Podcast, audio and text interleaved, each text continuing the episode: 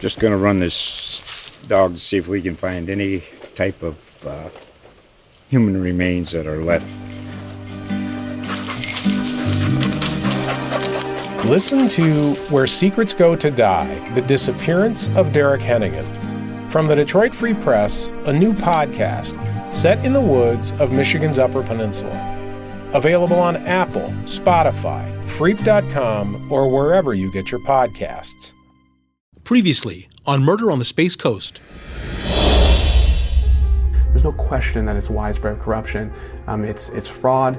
Um, it's caused an unknown number of wrongful convictions, three of which we know about Juan Ramos, Wilton Dedge, and William Dillon. And somebody has to do something about this. When the lights go out and you're there alone, you, you can't do nothing but think about it.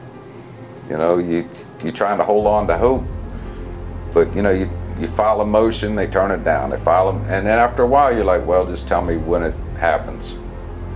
You know, just tell me yes or no. I don't want to think about it. You know, it's because you got to live inside or out, whether you're innocent or guilty. You can't live outside and be inside. You'll go crazy. I've seen it before. I've seen many guys that couldn't handle it, and they were guilty. right. So, you know, just imagine you shouldn't be there.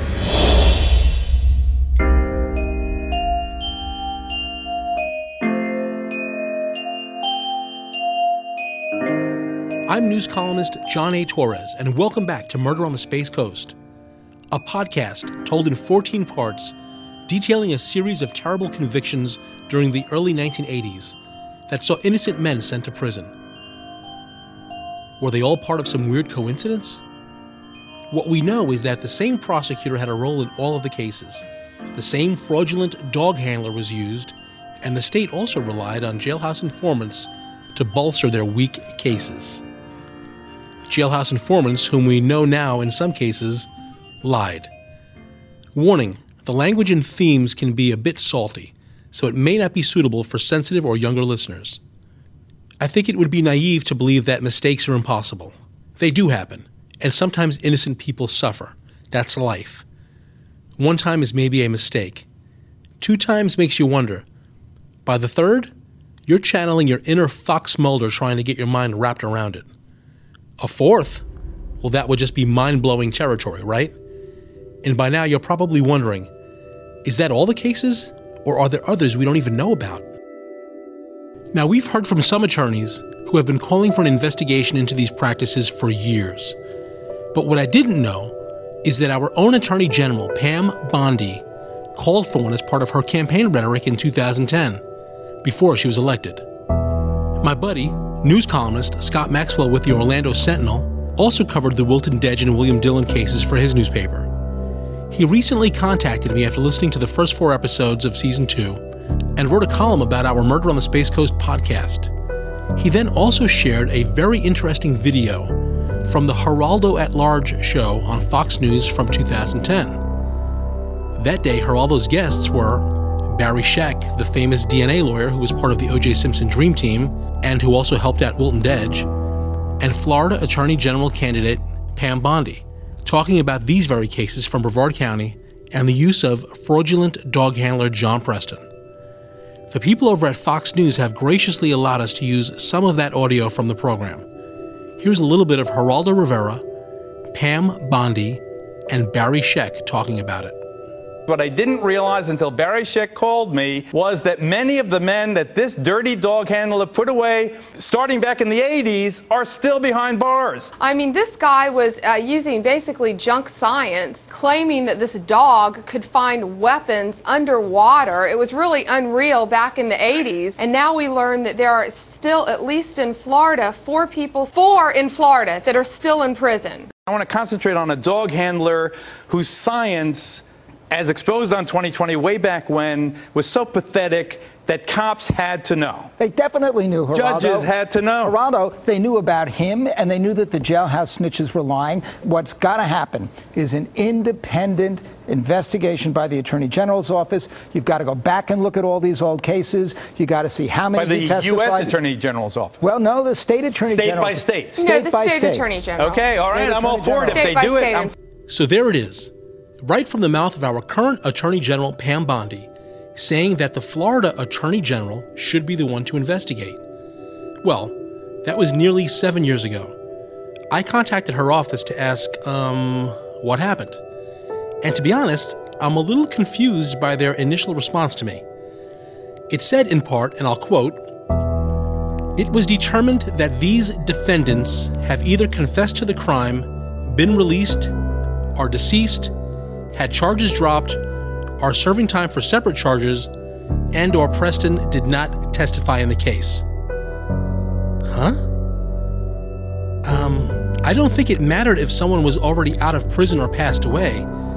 I thought an independent investigation would be just that a look into whether there was prosecutorial misconduct going on. And regarding the case of Gary Bennett, her office also said this, and again, I quote Within weeks of taking office, the Attorney General personally met with her Chief of Capital Appeals, Carolyn Snurkowski, to review this matter. In the Bennett case, Snurkowski concluded that there was sufficient independent evidence, and every appellate court also agreed. Um, again, where is the independent investigation? Because her response sounds an awful lot like State Attorney Phil Archer's response last year when I asked about Gary Bennett. Pam Bondi appears to be parroting what state officials have been saying about the case for years. So, I contacted her office again and made my request as crystal clear as I can. I want to know if she ever actually followed through on her promise to do an independent investigation. And if she has, I want copies of everything. So, hang tight. I'll keep you posted. So, back to our story. We know that Juan Ramos, Wilton Dedge, and William Dillon were wrongfully sent to prison by the machine that was chugging away in the state attorney's office here in Brevard County. And Gary Bennett, well, his case, as we detailed in season one of Murder on the Space Coast, sure looks like it's a fourth. Unfortunately for Gary, there is no DNA left in his case to test and prove his innocence. And his appeals have stalled at the 5th District Court of Appeals, where the judges issued what's called a per curiam affirmed instead of issuing an actual opinion. What this means is that it can go no further. But we'll get back to Gary in a little bit, and please, if you haven't already listened to season one, then stop right now and go back. I promise I'll be here when you return. So far, we've heard the stories of Wilton Dedge and Juan Ramos, and how they were arrested, tried, and convicted for something they did not do. And while I covered the Dedge case as a reporter here for Florida Today, it wasn't until a few years after Dedge was exonerated that I learned about a man by the name of William Dillon. And it's actually kind of funny how his name popped up on my radar. I was at my desk here in our newsroom when one of our librarians, Mabel was her name, and I think every old newsroom was required to have at least one person named Mabel running around.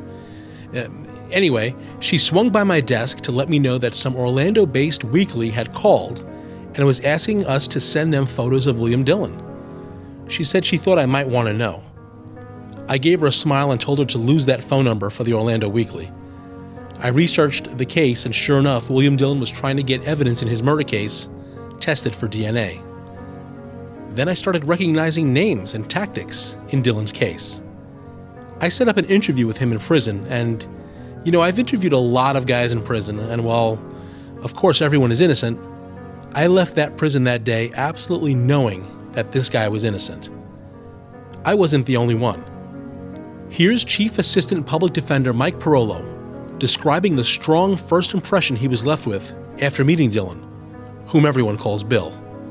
A couple of days after that initial day they met uh, Bill, went out to the jail, and because our office didn't represent him, so I didn't have an old file to look at. I mean, there was obviously the court file, you know, not our own file to look at, our own discovery and attorney's notes and stuff like that. So I just went out to the jail and and we had a pretty long conversation. And at the end of that conversation, uh, to me, it was I truly believed him it didn't feel like he was just trying to make things up or trying to grab a piece here and a piece there and try to, you know, spin it his way. It was just, it felt very genuine coming from him. He sat a foot away from me, and there was glass between us, but he sat basically a foot away, and looked in my eyes and said, you know, this is what happened, and, and gave me his side of what had happened, where he was exactly, and what he was doing that particular night. And, you know, it was one of those rare occasions, look at the guy instantly and said, I believe him. Right, right from the day one, it was one of those things where it was kind of uh, refreshing in a way. But Bill Dillon's tragic tale, I know I keep using that phrase, but it's true.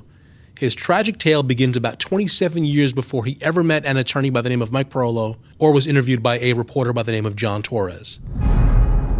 It started the night of August 16, 1981, when James Dvorak of Melbourne Beach decided to drive his Dodge Rambler over to nearby Canova Beach.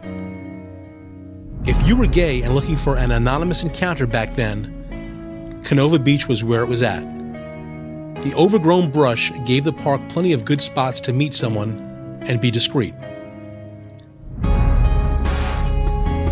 AIDS wouldn't become a real worry for another year or so, meaning the only risk was something that was described to me as, quote, fag rolling. That's not my term, nor my words, obviously. This is what the police called it, and this is the language used in the newspapers of that time period. Fag rolling was when someone pretended to be gay in order to rob the gay man after he was in a compromising position. Dvorak was a regular there, according to friends who would later speak to police. So that night, Dvorak walks into the woods and he doesn't come out.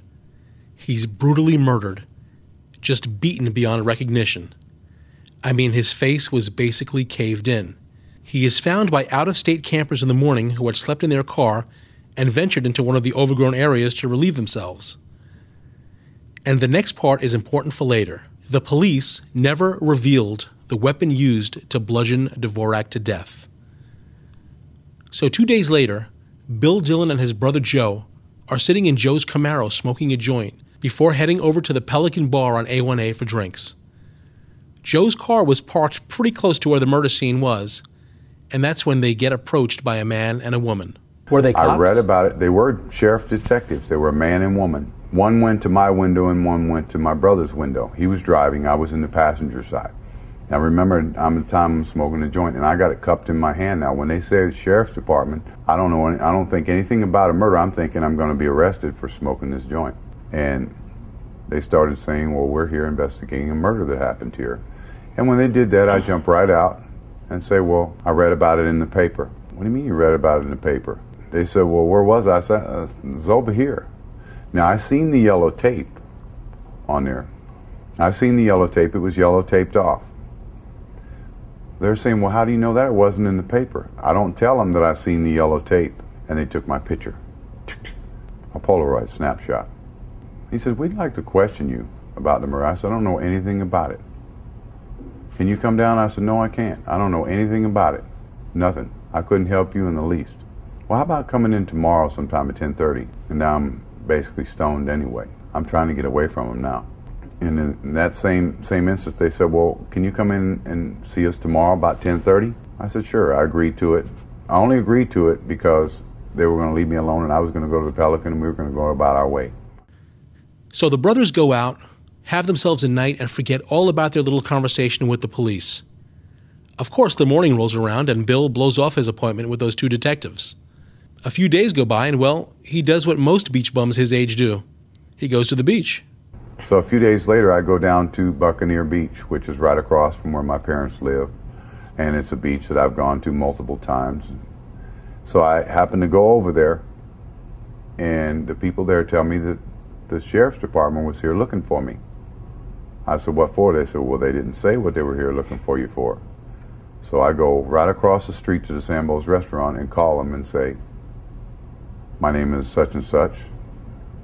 Are you looking for me? They said, Where are you? I said, I'm at the Sambo's restaurant. And they said, Hold on, we'll be right there. Within minutes, they came zooming in like a SWAT team, just two cars, but they zoomed in so fast. One came in one entrance and one came in the other entrance. And said, We need to take you down to the station to question you. I said, Sure, sure. So they took me down to the station and questioned me. She asked me multiple questions about where I was and stuff and whatever and stuff. And she asked me, Where were you nine and a half days ago? I said, ma'am, I said, to be quite honest with you, I don't know where I was nine and a half days ago. I cannot honestly sit here and tell you that I know exactly where I was nine and a half days ago. I said, I'm going to sit here and think about it for a while, but I really don't know. The questioning is getting a little more intense and a little more persistent. But Bill is too cool for school, and so he doesn't sweat it in the least. Though he probably should have been. I'm not taking it personally yet. I'm really not taking it personal because I had nothing to do with it, so it doesn't really, I'm not really personalizing the fact to say they're going to pin a crime on me. All they're doing is searching, trying to find out who committed the crime. And I didn't commit the crime, so I'm not really sweating in the sense to say that they're going to find something out about that I don't want them to find. Other than the fact of any activities that I might be doing, any like smoking a joint or uh, having some reefer on me or something like that. It has nothing to do with any kind of murder scenes or anything like that. So it doesn't it doesn't really come in my in my head that that they're really trying to arrest me for murder. And so after about 2 hours, the female detective asks Bill to sign a piece of paper. He told me that she described it as a waiver or something. Then, curiously enough, she tells him, ah, we don't really need the waiver anymore. She asks Bill to wad up the paper really good. He had no idea the state was going to give that wadded up document to, yep, you guessed it, dog handler John Preston. Remember, the state did the same thing later with Wilton Dedge, using a wadded up paper towel from the restroom to help tie him to a rape that he did not commit. What Bill does not know is that police have recovered a bloody yellow t shirt that was worn by the killer. And now they are going to put Preston to work, tying all of their loose ends together. Here is Seth Miller of the Innocence Project of Florida talking about what the state did next and his thoughts on it. Also, um, surreptitiously, the state had Mr. Dillon crumple up a piece of paper, and then that piece of paper uh, was used in a scent detection lineup with many other pieces of paper, and uh, you know the dog somehow was able to pick out Mr. Dillon's um, piece of paper as a scent that was also on the t-shirt. So what they did, they used these two scent trackings to both connect Mr. Dillon to the crime and connect him to the t-shirt. And, uh, and, and so what you had here is not being able at all to connect Mr. Dillon to these two things. The dog was a central piece of evidence that, that uh, you know, made it clear that he was part of the crime. Um, unfortunately, what we found out about this dog is that, and the handler, is that they're completely fraudulent. That dogs can't do what you know, Mr. Preston's dog was doing. And I think what's important to understand about this is that if the dog can't couldn't do what he was doing, you know, the question becomes how was he always getting law enforcement suspect, Mr. Dillon in this case?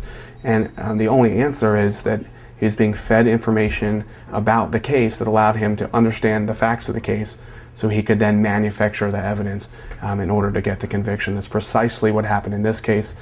And we think that it's happened in, to as little as 60 and as high as maybe 150 or 200 cases that um, Mr. Preston testified in in Florida.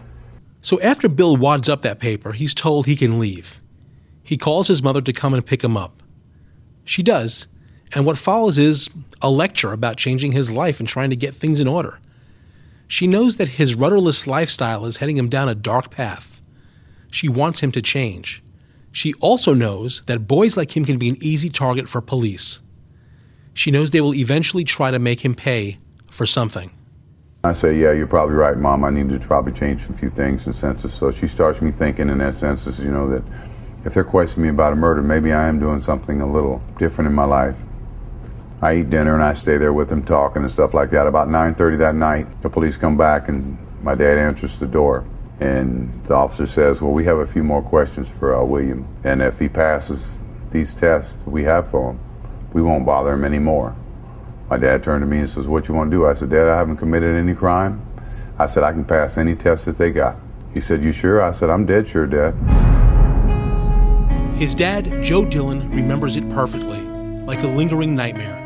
And uh, a knock came at the door. Uh, and it was. Uh, detective and a policeman, if I remember right, and uh, said, We'd like to talk to Bill. We'd like to take him downtown and talk to him. So, uh, Bill, of course, he didn't see any reason to uh, suspect that he wouldn't be home back home that night.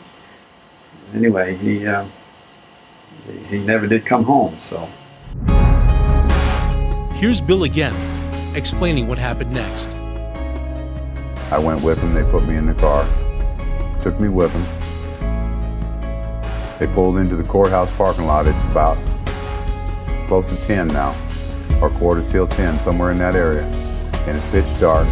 There's nobody in the parking lot but me in a car. They get out of the car, they park in the back, they get out of the car and leave me sitting in there. There's no handles, I can't get out of the car. So it's just the street lights, and there's hardly no lights in the courthouse. I'm in the side door of the courthouse, but I'm in the back of the parking lot. Finally, about 10 or 15 minutes later, somebody comes out, a bigger guy I've never seen, never seen before, comes out, and he opens the door and takes me into the side of the courthouse. What he should have done was refuse and immediately hire a lawyer. We know that now, having the benefit of our 2020 hindsight vision. And so what follows is not only interesting, but kind of scary if you, like me, believe in justice. So Bill was led to a glass window where he was asked to stand for a while. After a little bit, he was asked to pull his hair back off his face and show more of it. Behind the glass was a man by the name of John Parker, who, like James Dvorak, was cruising the beach that night looking for a little action. And incredibly, like Dvorak, his appetite led to the same man, the one who killed James Dvorak. The eyewitness, uh, John Parker, he uh, was simply driving down the road looking to pick up somebody to have a sexual liaison with for the evening and uh, he saw a man come out of uh, the park area at Canova Beach um, with. Um, he looked to be sweaty from far away. It ended up being he was bloody, had blood on him, and he was holding a bloody yellow T-shirt. And uh, it's kind of odd, but he decided that's who he wanted to pick up. So he picked this gentleman up. Um, uh, we call him the hitchhiker, and we think we know that this person now was the perpetrator. And that person left this bloody T-shirt um, in Mr. Parker's truck, and they uh, ended up having a, a sexual uh, a sexual relation in the truck.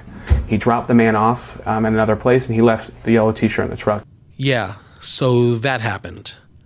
John Parker picks up a man covered in blood and decides that he wants to have oral sex with that man. The man then leaves the truck, and that is that. Except that in the morning, Parker finds a bloody yellow t shirt in his truck and calls police after hearing about the murder on the TV news. He was sure the man he picked up had to be connected to the murder. But his description wasn't exactly a match for William Dillon, especially for a certain body part, as you'll hear Seth Miller explain. His description of uh, uh, the perpetrator was completely at odds with the description of Bill Dillon. Um, he, he, gave, um, uh, he gave a description about the perpetrator's um, you know, sexual genitals that, that, differs from that of Mr. Dillon's. I mean, um, he also was dark. You know, it's hard to see people at night. What? Parker described the penis that he had encountered the night of the murder? Yep, that's right. The alleged perpetrator's penis was, according to those with knowledge of the case, curved with a large mole on it. Parker also described the man as having a mustache, and Bill had neither a growth on his penis nor a mustache. So now here is John Parker behind a one way mirror staring at Bill Dillon. And guess what? He's unable to identify him as the man in his truck. Let me say that again. Parker says he is unable to say that William Dillon was the hitchhiker he picked up and had sex with. That should have been the end, right? Nope, not a chance. Not when you have John Preston and his wonder dog Harass II. Here's Bill talking about his encounter with Preston. I waited and waited and waited. Next thing I know is a big old German Shepherd came in there. Big German Shepherd. And I don't mean like we know a German Shepherd. This dog was a German Shepherd, but it had a head that was like this. It had a huge basketball sized head. And it kind of spooked me a little bit. I was kind of spooked by it because I didn't expect a dog to be popping his head in the door. And uh, he comes in, and I, spooked by the dog, I start to get up into the back of the chair because I don't know what's going on. And he says, Well, how does it feel to be tracked by Harass II? I said, Track for what? He said, You'll see. And he pulled the dog and went back out the door. And they left me sitting there for a minute, and then they took me into the question room. And it was about three or four of them, and they were all questioning me concerning the crime. We feel like you committed the crime. Uh, just tell us, just tell us, you know, what happened. We'll, uh, we'll go easy on you. Uh, we'll give you a manslaughter charge or you know, just tell us what happened. Was it self defense? you know, just continually talking me over and over, trying to get me to say something about the crime, then repeating the questions about where were you and you know, you get angry all the time. Of course, John Preston tells the detectives that the dog tied Dillon's scent from the wadded up piece of paper to the bloody yellow t shirt with the words Surf It written on it. Then, according to Bill, he agreed to take a lie detector test. But before doing so, someone brings him a soda that, well, it just didn't taste right to Bill. Still, he's pretty thirsty and he drinks it. I think what Bill is trying to imply here is that the soda was tainted with something that might accelerate his heartbeat, causing him to seem deceitful on his polygraph test. They come and tell me that the, the guy for the lie detector test is here. Now my stomach's doing flips. My stomach is doing real flips now because I've got to pass this. You know, this is no joke. I mean, I pass this and I'm going to go free. You know, I'm, they're going to leave me alone and it's not going to be a problem. And in my mind, I'm thinking, well, this will get it. You know, this this this will prove right here. You know, this all this will stop here. The nightmare will stop right here. So I answer the questions as honestly as I can. I answer them as, you know, to any sense. I don't think he asked me any questions that were out of the way or anything. And, you know, he finished, I think it was 15, 20, 30 minutes, maybe the whole process, maybe a little longer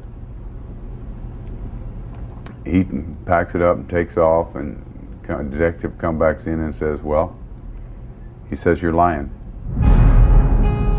He says, "You're lying about committing a crime." It makes you wonder if they would have used the lie detector test had he passed it, like Wilton Dedge or like Gary Bennett. In Bennett's case, detailed in season one, we learned that even though he passed his polygraph test, the results were then brought to another officer to interpret, who then said, no, no, he, he failed. Wilton Dedge passed a lie detector test and it was never brought up. So now Bill is brought into a room and detectives are yelling at him, accusing him of murder, with the only evidence being the word of an absolute liar in dog handler John Preston and a polygraph test. Right away, they start offering him a deal but there was multiple ones, and they were in there questioning, you know, good guy, bad guy, and come on, man, and raging, you know, and talking about you did it. Why don't you say you did it? You did it. Why don't you just get it off your chest? Just you know you did it, and just multiple times, and other cops are in there saying, man, you just look at him, man, you just just let him know, you know what I'm saying? You, did it accidentally, or you, you self defense, or just let him know. You know? Um, but it was a, it was a whole routine in a sense. Of course, I don't know it at the time. I know it now because of the years have passed, and, but I don't know it at the time. All I'm doing is is getting angry at the fact that they keep continually saying that I committed this crime, and I didn't commit this crime. So I'm firing right back at them. I'm firing it right back at them. I didn't have anything to do with this. Yeah, we know you did it. We know you did. The dog sniffed you. The lie, you failed the lie detector test. You know you committed the crime. I said, no, sir, I didn't commit the crime. And I broke down, you know, I was crying and everything, and I had multiple, uh, multiple times where I was real angry and screaming at him at the same time. And it was just a, a nightmare that was unfolding. And I, I really thought that, you know, I still wasn't going to be arrested. I thought they were just trying to get me to say that I confessed to the crime. And I was not going to confess to the crime. No matter what happened, I was not going to confess to it because I didn't commit it. Well, they finally break down about 4 o'clock in the morning, somewhere around there, and say, Well, we're arresting you for this. We're arresting you for murder. I said, Okay, I didn't commit the crime. So they allow me one phone call. I call my mom. Next time on Murder on the Space Coast. This is what a lot of uninformed people who have been blogging and twittering and writing in the newspaper don't understand. Everyone has a job. It was not my job to determine Mr. Dillon's innocence or guilt. It was my job to take the evidence that was given to me by the Sheriff's Department and present that in the light most favorable to the state within the ethical rules and guidelines, and that is what I did. The, the part that troubled me, know, I recall this, was the uh, the dog tracking uh, evidence. Uh, you know, it was kind of uh, uh, flimsy. You know, they, they had this dog uh, going across A1A, tracking across A1A with all the traffic that had gone by there. Uh, and you know, and I, I just kind of shook my head internally. For now, I'm news columnist John A. Torres, and you can follow me on Twitter at John Albert Torres. That's at J O H N A L B E R T O R R E S. And for more information on these cases and web exclusives, please go to floridatoday.com. Murder on the Space Coast is written and narrated by me, John A. Torres. The producer is Rob Landers, and the editor is Mara Bellaby. Thanks for listening to Murder on the Space Coast, brought to you by Florida Today, a part of the USA Today network.